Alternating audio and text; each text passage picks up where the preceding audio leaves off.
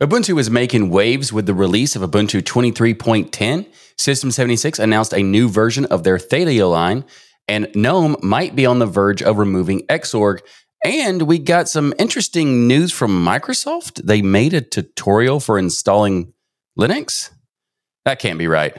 Well, all of this and so much more on this exciting and possibly Twilight Zone episode of This Week in Linux, your source for Linux good news.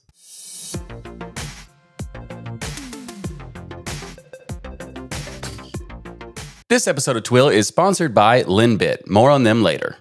The Ubuntu team have announced the latest release of their Ubuntu desktop with the interim release of Ubuntu 23.10. This release is filled to the brim with new features and improvements. And for those that are not familiar with the interim release term, this is when they try new things they add new features and new ideas and that sort of stuff. They do this as a preparation for the next LTS or long term supported release. So we've got a lot to talk about this release because this is the last interim release before the next LTS of 2404. This release of Ubuntu comes with the latest version of GNOME. So all the cool stuff that you get in GNOME 45, such as the new workspace indicator, full height sidebars, and a bunch of usability and performance improvements aren't going to be in this release of Ubuntu. This is also the version of GNOME that comes with the extension issue, and you can learn more about that in the previous episodes with TWIL and Destination Linux, which I'll have linked in the show notes. Also, in this release of Ubuntu 23.10, they've added tiling window, window management support with the addition of the Tiling Assistant extension by default. There's also a new software store in Ubuntu 23.10 called the App Center. This new App Center gives you the ability to manage both snaps and deb packages. It also includes a new rating service that's built in Rust and much more.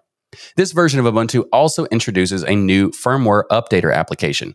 The previous iteration of Ubuntu's use of the software application to update the firmware was fine, but it required the application to run in the background, which impacted system performance.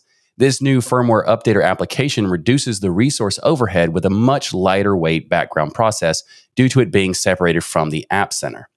And as we discussed in a previous episode of TWIL, Ubuntu Desktop 23.10 introduced an experimental feature that makes it possible to do full disk encryption using TPM or trusted platform modules for key storage. Historically, Ubuntu relied exclusively on passphrases for user authentication for full disk encryption. However, in enterprise environments where fleet machines maybe need to share or need to be booted remotely for administrative purposes. A password requirement to complete the boot process makes device management pretty challenging for them. So it makes sense that this is being done. And I'm very curious to see how this test comes out. Also, speaking of device management, Ubuntu 23.10 also adds new tools for administrators as part of the Ubuntu Pro system. The first tool of this is the new Pro Enable Landscape command that makes it easier to quickly enroll devices to Canonical's fleet management tool. The second is a new addition to ADSys, the Active Directory GPO, GPO client, that improves networking configuration with certificate auto enrollment. So those managing mixed Ubuntu and Windows systems will have an easier go of it. And there's also more and more device management benefits as well. Also, the ZFS guided install was removed from 2304, but it makes its triumphant return with this release of Ubuntu 23.10. And speaking of the installer, it now uses the minimal installation option as the default, with additional applications being available in the included version of the expanded installation option. Ubuntu 23.10 also is ready to be used on the new Raspberry Pi 5, plus so many other improvements for the latest version of Ubuntu. There is one thing to note though. As of the recording of this episode, the ISOs for Ubuntu 23.10 are not available to download at the moment. This is due to an unfortunate situation of Ubuntu finding some pretty offensive things in the translations, including some hate speech. As a result, they have taken the images down in order to respin them. And it makes sense because I saw a few things that were in there, and it's it's just a stupid, ridiculous thing to have to deal with and the amount of like it's kind of sad that someone would spend their time to do that but you know whatever ubuntu 23.10 is still available for download right now using the legacy installer option but the respins of the isos will likely be available within the coming days. I don't want to end this topic on a down note though so let's talk about the ubuntu summit. This year's ubuntu summit is taking place in riga latvia and i will be attending. In fact i won't just be attending i'll also be giving a talk and my talk is about marketing in open source or open source marketing in general. And also, I'll be moderating a panel for an AMA with the Ubuntu Community Council. And I might be doing a hosting thing or MC thing for a special presentation week. That's not been decided yet. And there's just so much more stuff planned. Be sure to check out the next episode of Destination Linux where I tell you about more of the stuff and also future episodes when we talk about the Ubuntu Summit again. I will tell you the more stuff I'm doing because there's so many things. It would basically be an entire show of me telling you what all I'll be doing there because I have a lot of stuff planned and I'm very excited about that. And if you learn more about the Ubuntu Summit or the latest release of Ubuntu 23.10, you'll find links in the show notes. There is a merge request under consideration from the GNOME team to drop support for X11, aka Xorg. This brings up many questions, such as Is this a good move for GNOME? Is this the right time to do this? Will this cause any issues for NVIDIA users? The answers to all of these questions are going to be available in the next episode of Destination Linux. So be sure to subscribe to that podcast, which I'm also on, by the way, if you didn't know that. Ryan, Jill, and I talk about this news and all of these questions in the next episode, which was coming out very soon. So go to destinationlinux.net slash 343 to get my take on this particular news. Although, if it's not out yet, you'll get a 404, but you'll get a 343 when it is out. Red Hat has announced that they're discontinuing a security mailing list. The long-standing RHSA announce mailing list has been shut down as of October 10th. This mailing list was where people could subscribe to get security advisories for Red Hat Enterprise Linux and a whole slew of other related products. My sources tell me that the basis for this happening is because the legacy code within the software that was used for this mailing list, which is basically some technical debt involved. And then the question becomes is it worth moving this mailing list to a new version of the software and having to do a manual migration effort versus just changing how they deliver the information? And personally, I'm not a fan of the mailing list, so I kind of get why they'd want to switch away from it. These are this is like a clunky experience at best when, I, when it comes to mailing lists. I don't think this is related to the clone fiasco that has been happening because anyone with a free developer account can still get the information as well as the RSS feed they offer. So I don't really think it's related to that. I think the basis for this deprecation of the mailing list is likely the technical debt for something that arguably isn't used all that much. For example, I was notified by this information thanks to LWN.net, and they talked about how they use the mailing list to get the data for sharing on their website. And there were many comments of people thanking them for doing that so they could use their website to get the data even though they could have subscribed to the mailing list before then. So, my point is, mailing lists aren't the best form of communication of data.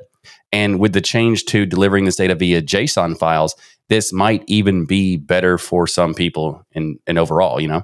So, Red Hat still needs to work on how they, they announce things like this, though, because as soon as I saw this, I knew, yep, they're going to get some hate for this because they're discontinuing something with no notice or anything. And, you know, I get why people are annoyed because it continues to happen. In this case, it's not that big of an issue because not a lot of people use it anyway. And those who do could still get the data pretty easily. So it's not that big of an issue. But at the same time, I get it. I get why it's annoying. If you'd like to learn more about this news, you'll find links in the show notes. This episode of TWIL is brought to you by Linbit. Linbit has been keeping digital businesses running for over 20 years. They're the makers of open source products like DRBD, which is high availability software that has been part of the Linux kernel since 2010, and LINSTOR, industry leading open source software defined storage. Linbit has an active presence in the open source community as well because they collaborate with the community to help identify and build new features to their products. Linbit provides enterprise grade software that runs on a variety of platforms without vendor lock in, which is really cool because no matter what your OS is and no matter what kind of hardware you want to use, including off the shelf hardware, you're good to go with DRBD and LINSTOR. And also with DRBD and LINSTOR, you can have high speed replicated block storage in almost any configuration, whether it's Kubernetes, Apache Cloud, or OpenNebula. There's even DRBD proxy for long distance replication. Linbit provides really awesome services like DRBD and DRBD is a really good way to make sure you have good data recovery and backups. And if you ever have like a cluster with multiple nodes and one of those nodes fa- fails, you can have rest assurance that the backup nodes will have the data that you want. So if you're interested in checking out any of the software from Linbit, I highly recommend it. So go to linbit.com to check it out. That's L I N B I T.com. It's now time to enter the twilight zone because Microsoft has done something that I never thought they would have, and that is to publish a tutorial on how to install Linux. In fact, it's a fairly extensive guide. It's not a super robust guide, but it's still fairly ex- extensive. They talk about the various ways to install Linux, such as directly on a machine, aka bare metal, or creating a virtual machine. And of course, they also mention WSL as an option, which is probably the reason this tutorial even exists but it's still kind of crazy that it exists, right? And then it talks about how to choose a Linux distribution. It provides steps for installation. It even provides information and guides related to what you should do after you install Linux. And it's it's not the most robust tutorial or anything like that, but I just wanted to cover it on the show because of how mind-blowingly impossible I thought this would have been 10 years ago. And if you want to check out the guide for yourself and enter the Twilight Zone, you can find links in the show notes. The Raspberry Pi Foundation has announced the latest release of the Raspberry Pi OS distribution. The most notable and arguably the biggest change of this release is the new base of Debian on Debian 12 Bookworm. This means that it will come with Linux 6.1 LTS kernel, and with this release, there are two major changes for the Raspberry Pi OS. The first change is the switch to the Wayfire Wayland compositing window manager for the desktop, which is powered by LXDE. I think it's LXDE. It might not be anymore, but I'm pretty sure it is. Correct me in the comments if they have changed that. There has also been a lot of other work towards support for Wayland, which is really cool to see.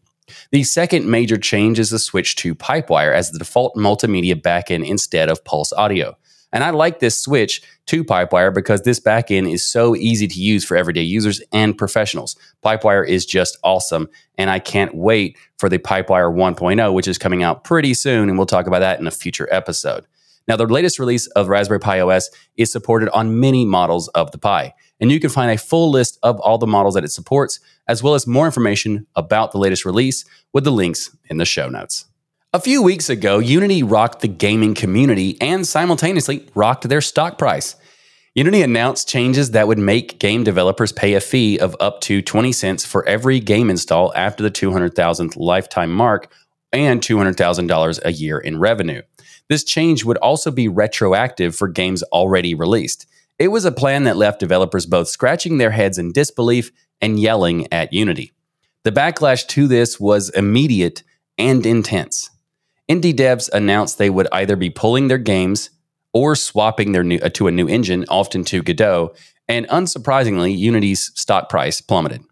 This also put John Riccitiello, Unity CEO at the time, back into the spotlight after the lights dimmed from when he was, as some reports call it, ruining EA games.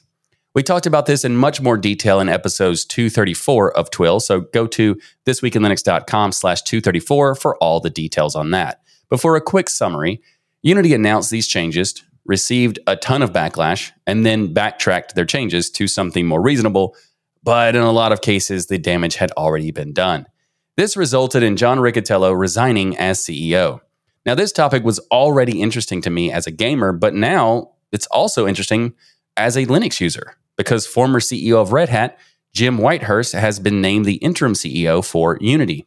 For a quick timeline for those who hear Red Hat and instantly feel cringe, Jim Whitehurst was the CEO of Red Hat for 12 years prior to the purchasing by IBM. He was appointed president of IBM before he departed the company totally. So you can think of Jim as the CEO when Red Hat was beloved.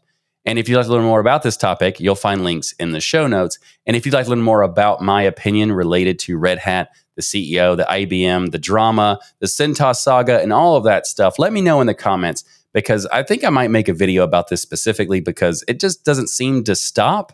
I thought maybe after CentOS has no longer around and it's been like end of life and all that, that we would stop talking about this sort of topic. But it seems like it's just going to keep going. So if you want to learn more about that, let me know. And if you learn more about this, links in the show notes. System 76 announced this week their brand new starter desktop called the Thelio Spark.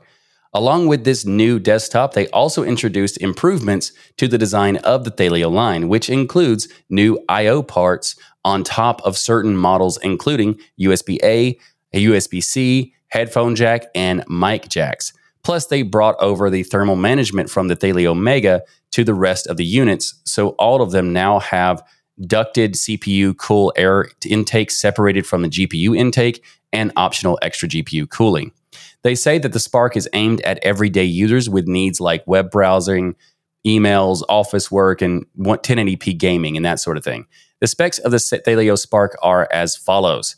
They have the essential line of the Spark, which is a six core 12th gen Intel i5 12400 CPU. It comes with 16 gigabytes of RAM, one terabyte of PCIe SSD storage, integrated graphics, and then we go into the empowered version, which has a 10 core 12th gen Intel i5 12600K CPU, 32 gigabytes of RAM, 2 terabytes of PCIe SSD storage, AMD Radeon RX 7600 graphics, and you can even customize it to and add a bunch of extra features such as up to 64 gigs of RAM, 32 terabytes of storage, and you can also get up to an NVIDIA GeForce RTX, GeForce RTX 4060 Ti graphics card. Now, the new option pricing starts at $999 for the regular price, but it's on debut sale right now at $899. So if this is something you're interested in checking out, you'll find links in the show notes. Ardour 8.0 has been released this week with a major update to this powerful, free, open source digital audio workstation. There are a ton of new features in this release, so we're not going to be able to cover everything, but here are the highlights. Ardour 8.0 includes full support for the Novation Launchpad Pro controller, the ability to group regions to move or trim together, a new automation drawing style, redesigned MIDI track header piano roll and scroomer, and a dedicated ruler to arrange a composition by easily moving and or copying sections. Now, this new Ardour release also adds the traditional Velocity Lollipop editing interface for MIDI tracks, whatever that means, and also a new Ace stereo routing plugin, as well as MIDI binding maps for the Devine VersaKey, Donner Starry Pad, and the Akai MPC Mini MK1 and MK2 and so much more. If you'd like to learn more about the latest release of Ardour 8.0 or what any of that stuff means, you'll find links in the show notes. The OpenWRT project has released the latest stable version with OpenWRT 23.05. This release brings the supported devices up to 1,790 with the addition of 200 new devices that were added in this release. OpenWRT 23.05 also switches to the MBEDTLS encryptographic library, adds the ability to include utilities written in Rust, updates the toolchain, and a lot more. For those unfamiliar with OpenWRT, OpenWRT is a Linux operating system targeting embedded devices. Instead of trying to create a single static firmware, OpenWRT provides a fully writable f- file system with package management. And if you'd like to learn more about OpenWRT or this latest release, you'll find links in the show notes. Thanks for watching this episode of This Week in Linux. If you appreciate the fact that I recorded this episode while being sick, then be sure to subscribe. And of course, remember to like that smash button. If you'd like to support the show and the Tux Digital Network, then consider becoming a patron by going to tuxdigital.com slash membership, where you can get a bunch of cool perks, like access to patron-only sections of our Discord server and much more. You can also support the short show by ordering the Linux is Everywhere t-shirt or the This Week in Linux shirt at tuxdigital.com slash store. Plus, while you're there, check out all the other cool stuff we have like hats, mugs, hoodies, stickers, and so much more at tuxdigital.com slash store. We're also going to be making a change to a new platform. So there's going to be new items in that platform, and some of the items in the old version are not going to be coming over. So if you want to get some legacy stuff, like some OG swag, then you might want to get it quickly. Otherwise, then you can wait to the next one, which will have even more, maybe cooler stuff. You will see. We'll see. And I'll see you next time for another episode of your source for Linux good news. Thanks again for watching. I'm Michael Tunnell. I hope you're doing swell. I'm currently not. Be sure to ring the notification bell. And until next time, I bid you farewell. I wonder if you could tell if I was sick until I said it or before. Maybe it maybe maybe it's not that clear. I don't know. Let me know in the comments because the only way you actually seen if you've seen the very end of the show. When did you realize I was sick? I'm just curious.